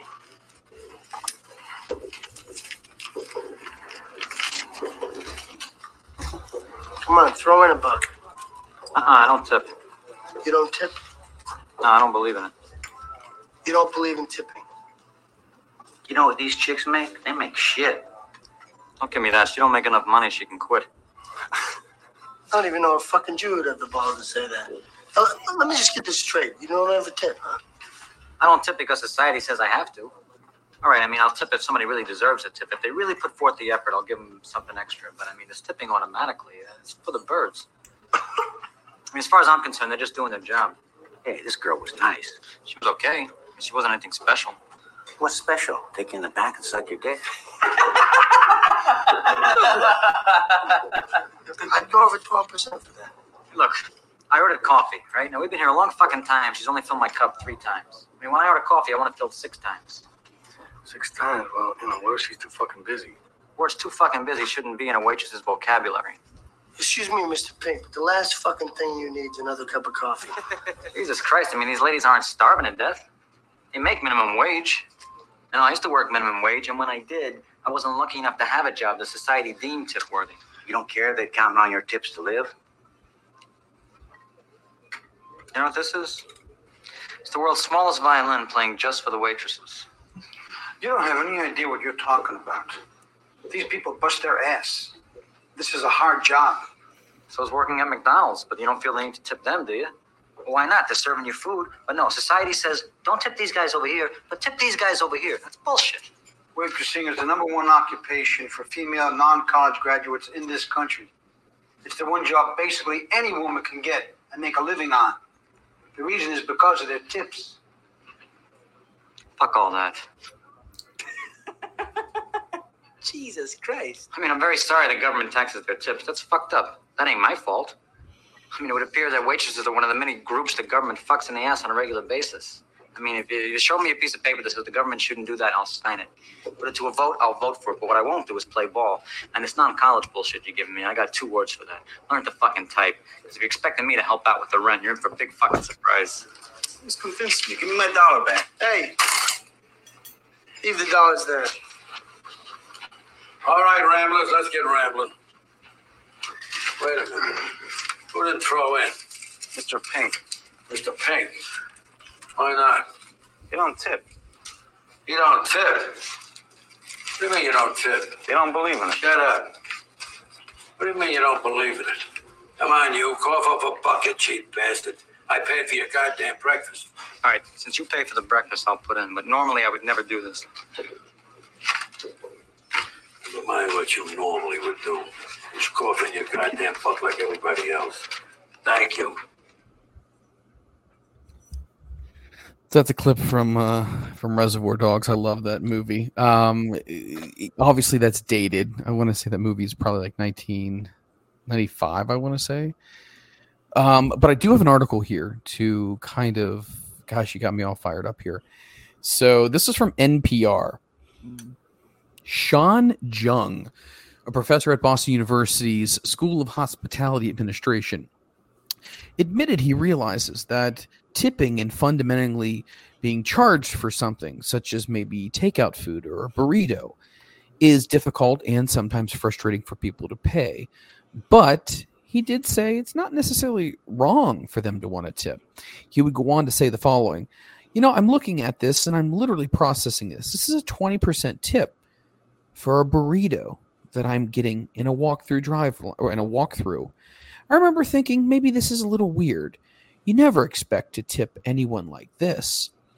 So he poses the question why has tipping got so extreme in the last few years? And why is it 20%? Who determined what that 20% was? Now, according to this article from NPR, they're basically saying and the following, and, and I'm sure some of you guys listening to this are probably going to roll your eyes as much as I am. It goes back to the pandemic, one professor says at John Hopkins School of Business. He says during the pandemic, we started tipping people. We didn't used to tip people, but we started tipping more because, well, they were people that were helping us, especially in a crisis. Number two, technology. At the same time, the professor says technology all around us and how we pay is changing things, especially with the post pandemic era. Everything now is to order quickly and easily from our phones and from our computers. And the convenience of doing that obviously would allow us to tip as well. Um, in addition, he would say the job market and inflation. Even though customers are complaining about needing tips, businesses really aren't pushing back on the, the concept of not having people receive tips. He said restaurants, coffee shops, and other service businesses have been competing for their work for many years. And he believes that the job market, when it's not great, tipping definitely helps a benefit for people to make ends meet. But the article goes on to say, when does the tipping culture finally stop? Well, a survey from bankrate.com says that two thirds of customers now have a negative, negative effect or uh, view on tipping. This year alone, tipping is nearly down 10% for restaurant servers. So while tipping for airport snacks and footlong subs, we're getting less and less to the workers themselves. But tipping inflation is what they're calling it now has gotten even crazier. Many people now, amongst waiters and waitresses, have an expectation because the precedent has already been set that they should be getting X amount percent for your order, regardless of the way it is served. All right. Now, obviously, towards the end of this, uh, it kind of goes on and says more and more, you know, inflation's on the rise. And when I say regardless of how it's served, I don't mean like shitty service. I'm saying they're performing a service for you, therefore you should do this. Do you think? Well, first of all, I like this grind my gears. I think, and I want to get your opinion on this. We did reach into our pockets a little deeper during the pandemic, and I get it right? There were people, there were very few businesses, there were very few things to be able to get food, to do all these things. I think people were very gracious and very generous because they knew it was a really bad time. But I just don't understand for the life of me why it's become such an expectation for you to do this and where some of these waiters and waitresses get the nerve to speak up and say to a customer that they are unhappy about a tip. I, I just, I guess to answer your question, but I have no idea how, you know, what got up their asses and made them think that they're so entitled to this. That I have no idea. I know it's it's fooey to put it mildly. You know, I don't have to tip you. I always tip. Like I said, I think we generally tip pretty well when we go out.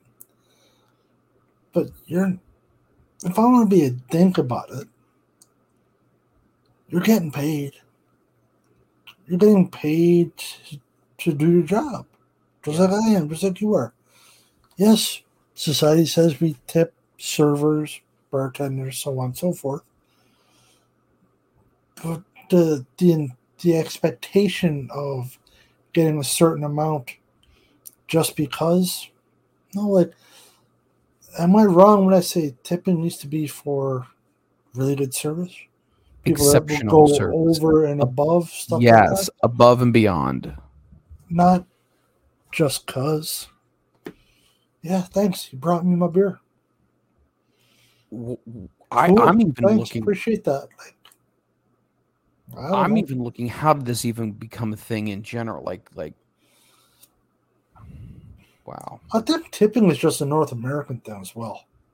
Don't quote me on that. I'm pretty sure it's what it is. Um, I've never heard that before. In other countries, did they not tip?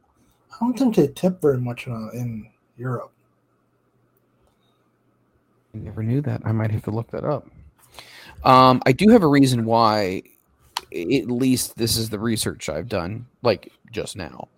Uh, when did tipping 20% become the norm? And keep in mind, I'm talking about here in the States. Tipping became a standard practice in the United States in eight or in 1918 with a standard tip of 10%. By the time 1965 rolled around, the standard tip had increased to 10 to 20%. And a lot of people fell in the middle at 15%. A lot of people thought that was very generous. Nowadays, 20% is often considered the standard for excellent service in the United States. I think at the end of the day, that's the big line right here. Nowadays, 20% is considered the standard tip for excellent service in the United States. Excellent service. Did you know there's an anti tipping movement? Did you know that? No, that's foolish. Well, an anti tipping movement has started. The anti tipping movement is now becoming more of a norm in the United States. It hasn't always caught on with everybody, and it really uh, boils down to different demographics and whatnot.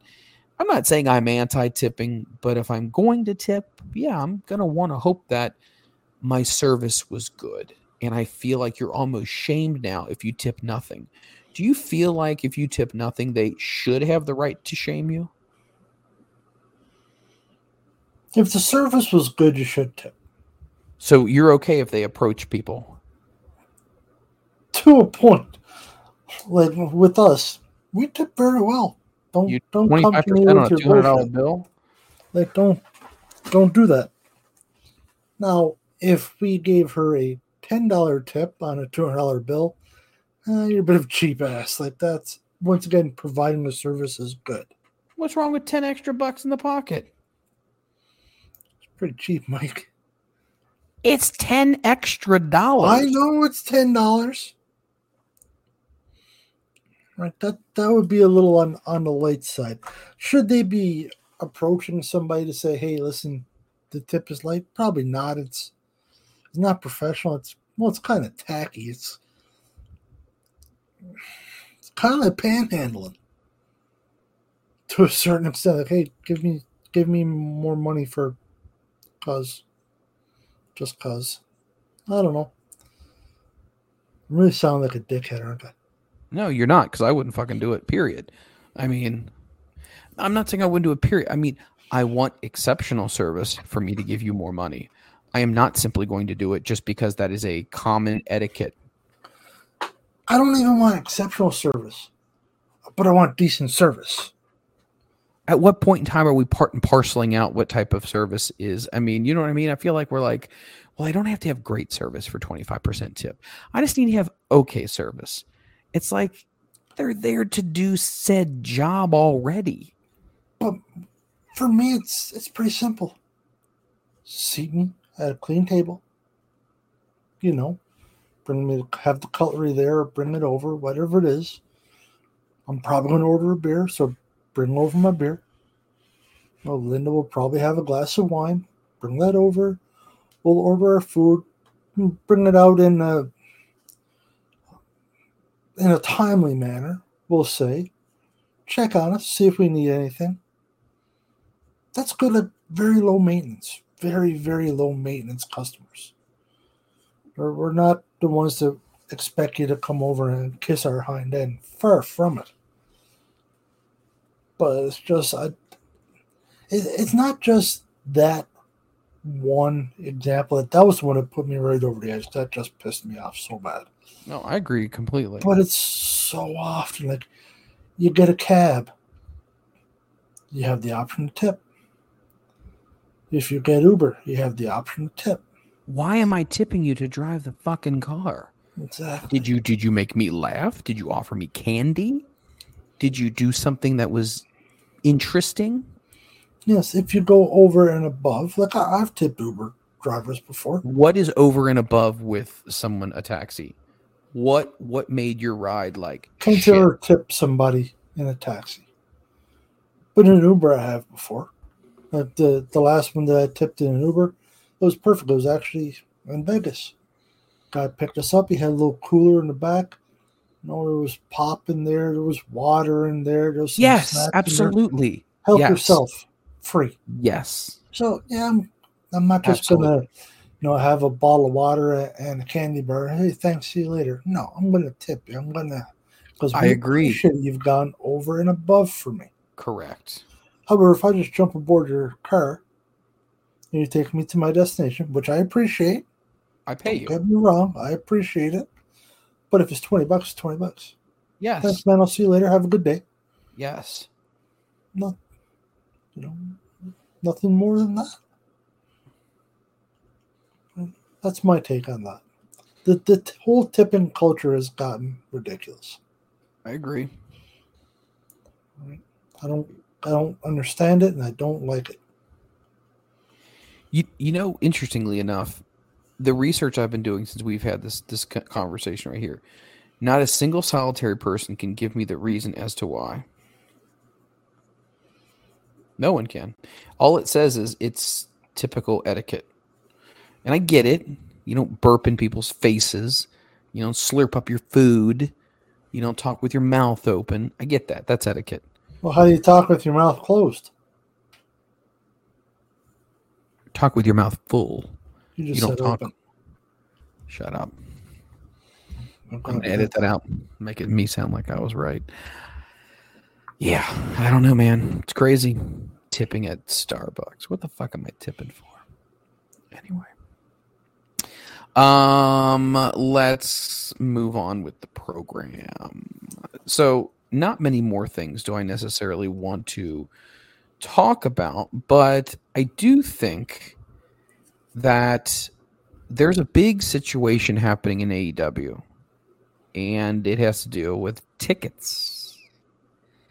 If you follow WrestleTix on Twitter, which I do, do you follow WrestleTix on Twitter? But no, I don't. You need to follow it right now. now. Go to it. It should be like an orange logo. Wrestle, W R E S T L E, and then T I X. So basically, what WrestleTix is, it basically is, and they have a Patreon as well. If you want to get insider information on ticket sales, but if you just want to follow WrestleTix on Twitter, they'll basically tell you, "Hey, this show for WWE, wherever they're located, has sold this many tickets. This is many is it's set up to seat. This is how many are still outstanding." AEW is not selling tickets. Now, a lot of people can say, well, they just came off of their biggest show in the history of wrestling. Yeah, they have. And and I used to believe that it had a lot to do with the card, but I think it was more of a nostalgia thing. It was Europe was craving something, and AEW fed that that need. Right? They scratched that itch. Not to say the card wasn't great because it was really good, but still, I still feel like things are a problem. Um, I am not going to Dynamite in Cincinnati, by the way, so don't be looking for me. I will not be there. Um, AEW will hold their third Dynamite from the Heritage Bank in Cincinnati on Wednesday night. WrestleTix noted that the show, now obviously this is probably a little dated, had only sold 2,186 tickets. There were still 100, or I'm sorry, 1,412 left. The show is currently set up to house 3,598 seats. Here is the card. In the finals, Roderick Strong taking on Samoa Joe. Obviously, the winner takes on uh, MJF at uh, Arthur Ashe Grand Slam. The International Championship is on the line. Jon Moxley takes on Big Bill or W. Morrissey. There's going to be a four way women eliminator match with Britt Baker, Hikaru Shida, Nyla Rose, and Toni Storm. Hangman Adam Page takes on Brian Cage. And Don Callis has he reveals his next masterpiece. In addition to that, we also hear from MJF. It's a good card. Um, why are they not selling more tickets? That's a good question. How much are they? Did you follow? Did you just follow WrestleTix on Twitter? Yep, I haven't. Heard. Okay. How much are the tickets? Not bad at all. You can get them for as low as twenty bucks. So that shouldn't be the, the case. It's not a money thing. Correct. Why do people not want to go?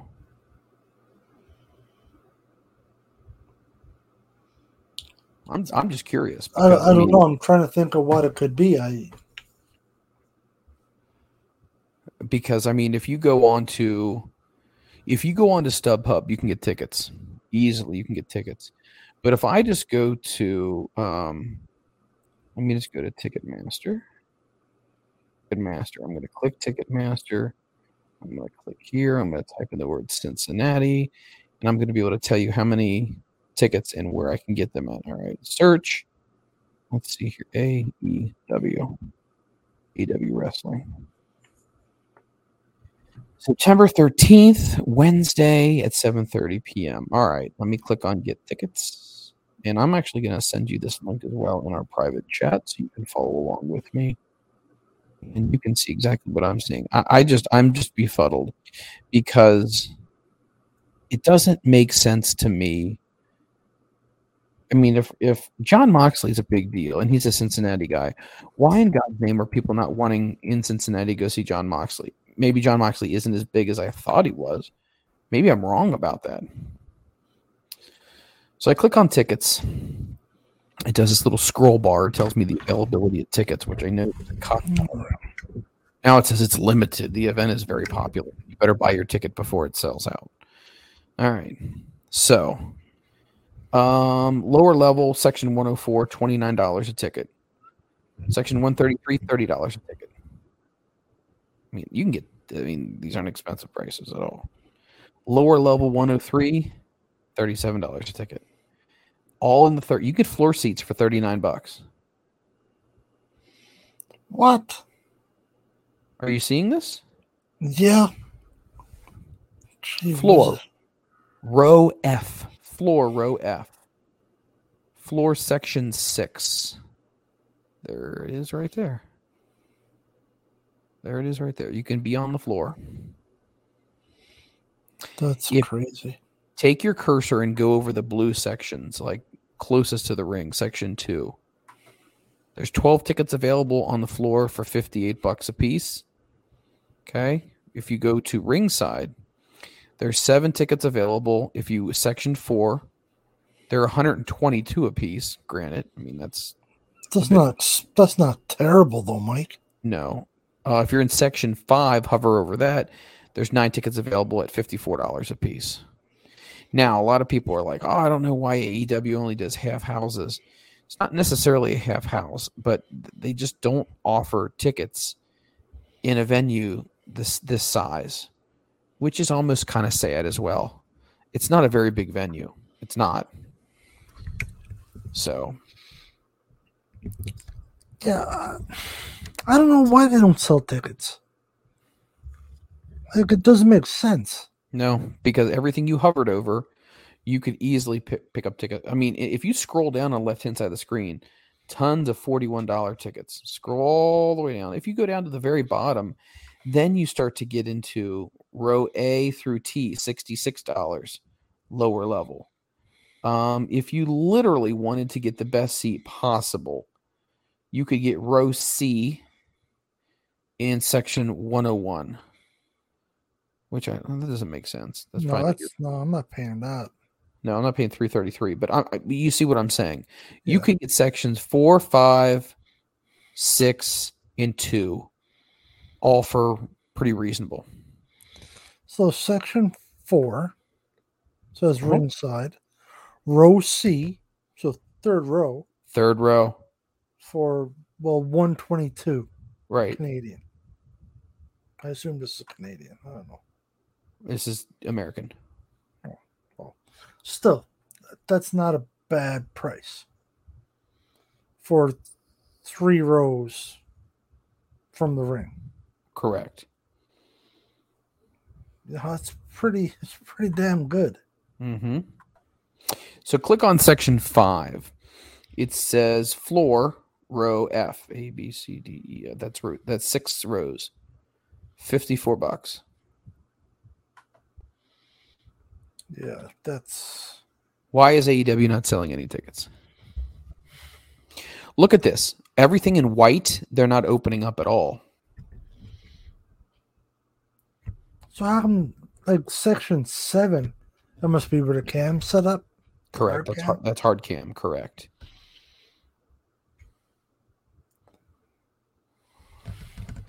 Yeah, they don't put anything over there. This is a And bit sad, Mike. This is sad. But I'm I'm not trying to be smart about it. This is not good. Nope. I don't know. I've just I've kind of put my going to live events kind of on hold right now. So I mean, it's hard. If I'm going to go to an event and it's whatever, 5,000 seats, Uh-huh. there's only 2,000 seats sold, 2,500 seats sold.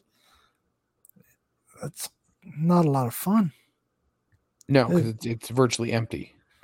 No, that's. I mean, hell, I went to an independent show. This was a couple of years ago here in Kingston. And well, who was the headliner? Um, it was Tommy Dreamer and Billy Gunn versus two guys from Toronto. Um, bigger names up here. So it's no, I mean there was Mark Henry was there, so there was a bit, but I think there was over two thousand people at that event. And this is basically an indie show, a, a nice indie show, but it was an indie show. Mm-hmm. Like, gee whiz, AEW's not pulling in. There's something wrong there. Now, obviously, I- that's stating the obvious there, but there's I would love to say that there's something that doesn't pass the smell test, but I mean that's unfortunately the way it is. But why not for those prices? Because if you go to see Dynamite, Mhm. you're going to get Dynamite and Rampage, no? Because do they not film Rampage? Correct. You get you get two shows. Correct. And you may even get Ring of Honor. for 50 bucks, 60 bucks. Right. It's pretty cheap. Pretty cheap entertainment. Mm-hmm. Hell, it's 20 bucks these days to go see a movie, I think.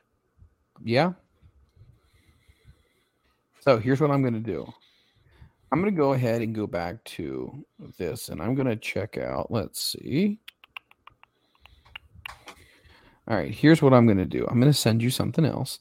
This is Ticketmaster for WWE Raw. Again, I'm not trying to, to besmirch anybody or you know talk bad about them, but let's just do a little little comparison, a little compare and contrast.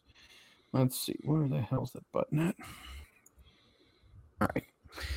So click on that link right there. So that's going to be WWE Raw.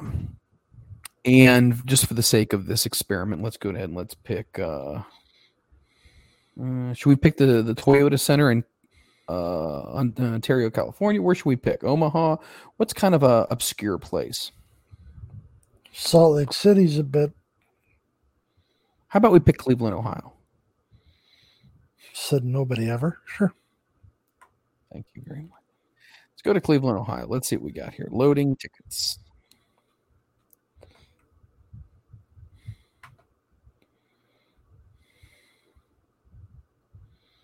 Look at that. That's insane. Okay, so floor seats here. Uh, section three. Tickets starting at two eighty three a piece. Yep. You know, that's so while we talking, let's look at nosebleeds here. Nosebleeds starting at 129. 129. It's the cheapest ticket is 129 bucks. Uh-huh. But they're selling a ton of tickets. You know, that's kind of what separates WWE from AEW, though. It it does, and and my whole question was, you know, you got these stars, and and I hate to say it, but like when they promote like the bigger events, like Arthur Ashe and whatnot, they got a lot of people for Arthur, Arthur Ashe the first time around. They got like 20 20,000. Mm-hmm. And they didn't quite get 20,000 the second time. They got less than that. I'm very curious what they're going to get this time. And I don't think they're going to see. I thought the whole announcing Wembley was probably not a good idea either. You did it once, great. Don't go back again. Because what's going to happen is the only thing people are going to do is compare the last event to this one and how much smaller it is, unless by the time you come back in one year, things have changed dramatically. You're not going to get 80,000 people at that event next year. That's foolish. Agreed. They won't come close. No, no way. You know, And I'm not you got to be- you got to let that breathe. Give that a couple years before you try to pull that off again. Well, that's the problem with AEW. They keep going back to the same markets and they just keep going after it and going after it. And people only may have so much expendable money to go to see a show. So if you if you drop a decent amount of coin on a show and then they come back less than six months later, you're not going to drop that again. If they come back once every two years, remember, absence makes the heart grow fonder, right? Mm-hmm. make people want to see you again. I just don't know what's going to happen with the company. I mean, there's so many moving parts here. You got Adam Cole and Bryan Danielson and Jon Moxley, and you got a lot of great talent, but just no one wants to show up. I just don't get it. It does Anyway. make sense because the tickets are not expensive. You've been to an AEW event. You've been to two, haven't you? I have. Is the production crappy? I think it's no. I think it looks great. I think it looks absolutely great. Not a problem whatsoever. so. You, I don't know. So what would stop you from going? Really, if you're a fan, what's going to stop you? The price shouldn't be the issue. No, it's not the money. I'm just not that interested. Oh no, I agree. But I'm just thinking, not necessarily just you, people in general, because they're Oh. not getting nobody at at the events. So what's stopping you? Tickets prices shouldn't be because they're cheap by wrestling standards. Mm-hmm. So you assume that's not the case. Right. Is it because it's Wednesday night? Mm, Okay, yeah. Thursday you got to work, fair. But I mean, you'll go to Monday Night Raw. Most people had to work Tuesday, Mm-hmm. so that's a no. It's a work night. So you wouldn't think that's the situation. correct. you say the the event, the atmosphere is good when you're It's there at a live show. Correct. It's very good. So that's not the issue. Did it just not have any fans, Mike? Let's let's look at this very basic here. I don't know if they do. Is it just nobody gives a damn? It might be. I'm looking at Arthur. We know WWE has got significantly more fans, Oh, there's no doubt about that. but if you're not selling three thousand seats, four thousand seats to the weekly show, that's a problem. Yeah. If it was a house show in wherever Tallahassee, then I got it fair enough. But it's your it's your weekly live show. It's your flagship. Yeah. That's that's a big issue.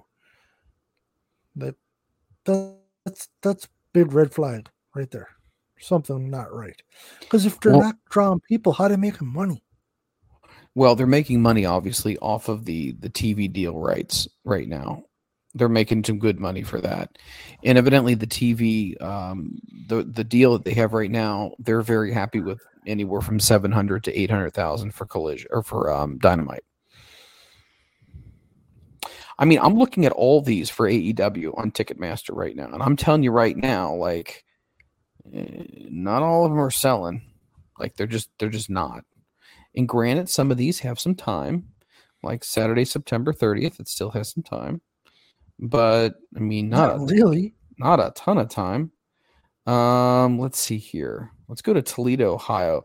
This is going to be a house show in Toledo, Ohio. Let's see. Uh, it's a half house again.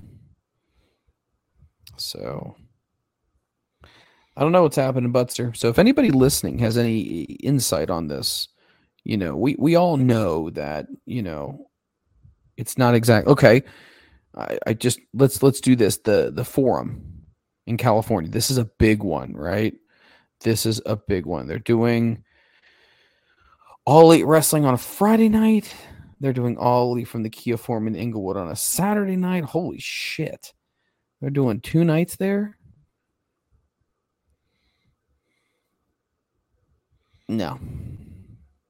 I mean, obviously they have a lot of time still. That's not until November 17th, but I just don't know how many. I mean, a lot of half houses, a lot of things are being papered. Uh, It's just not. What do you think that would be the break even though? It's a good call to rent the place, to handle production and all that kind of stuff. I don't even, I don't have a clue. You gotta be doing better than fifty percent to break even. Not make money, break even. I Break bet. even, yeah. No, I agree. I don't I'd know. like to know what the numbers are with that. But because how long can a company last if the only money they're making is on a TV deal? Yeah, I don't know. I know it sounds like a Debbie Downer, but I No. think it's a valid question. You know, it is a very valid question. And I think that a lot of people are probably asking the same things. What is going on? Why is the company not selling tickets? Anyway, I just thought that I just thought that was interesting as far as how things are doing. Um, so for example, this past uh, Wednesday night, yes, the sixth, uh, they had a 0.31 in the 18 to 49 demo, and they ended up having a total of 887,000 viewers. That's not bad. 887. No, again, they're always in that 700 to 900,000, never hitting a million.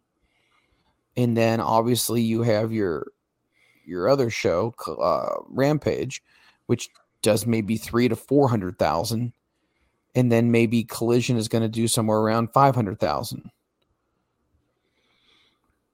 When they do these numbers, do they just take in the states? Yeah, this is just the US, yes. Oh, okay. Yeah, they're not taking in TSN or anything else into consideration. No.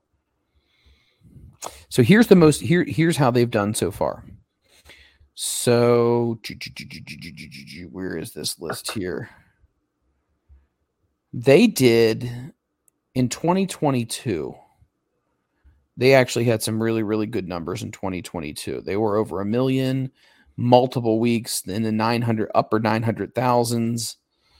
Um, and then obviously cresting over into 2023, that's when things started to to drop off. So in 2023, in January, you had 864,000.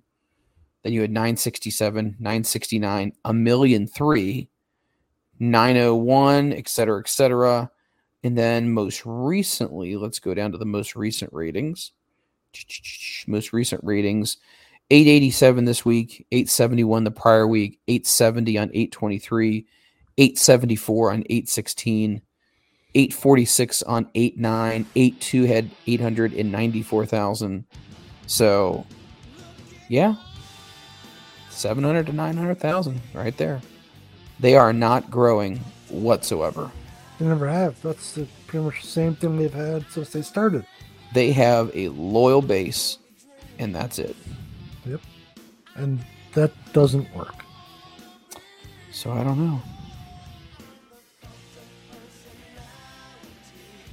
We'll see what happens. So we'll see what happens. Guys, this has been fun. Hopefully, you guys enjoyed this conversation between me and the Butster.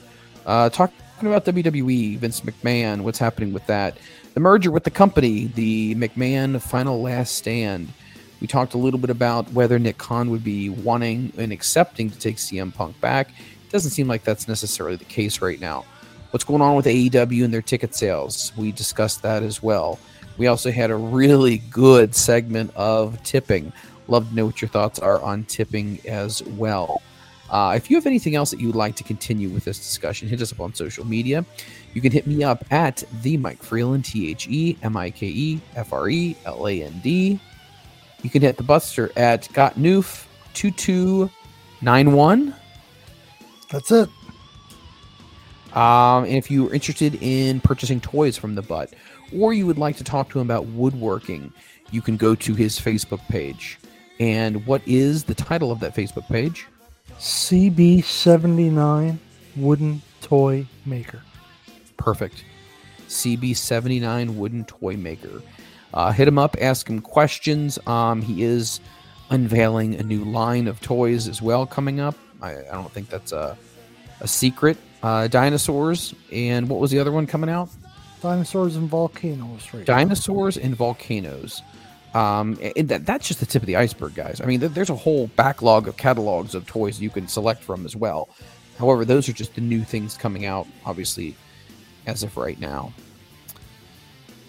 All right, any final words before we put a bow tie on this? Butster, anything else that's on your mind about wrestling, life, anything? No, um, life's good. Yeah, Pumpkin we had a little bitch fest about uh, tipping, but realistically, life's good. I got no complaints, man. Things Life good. is good.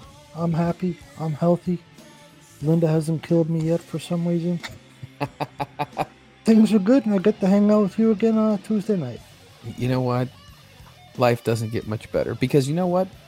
I do pay the butt to be my friend. And you know what? I'm not ashamed to say that. By the way, the check's in the mail. Yeah, well, the last one bounced. So. I was just about to say it might be made of rubber, so just thought I'd let you know. Uh, you guys have been tremendous. Thank you so much for the downloads again. Thank you for listening to the show. Everybody who's been there since literally day one and listening to our discussions and our conversations, it means a lot to us. And um, hopefully, we're able to help you get through whatever you're doing, whether you're on a long drive down that country road in the middle of the night, listening to our voices. Or maybe you're on an airplane and you're just settling in and you're getting comfy with that airplane pillow. Or maybe you're in the lavatory and you took your phone and your earbuds. Because as you drop a deuce at 20,000 feet, you'd like to hear our voices as that process occurs. Whatever it may be. Maybe you're on a long bike ride. Maybe you're looking out at a sunset. You decide what would make this moment in life better? The Can Am connection, right? Or maybe you're setting the tone for a romantic evening with the woman and you put rose petals on the bed, but you don't put on that that Barry White. You put on the Can-Am Connection when it's about to go down. With that being said, I'm Mike Freland for Christopher Butt. It's been fun. It's been real. We'll talk to you on the next episode of the Farm Material Brand.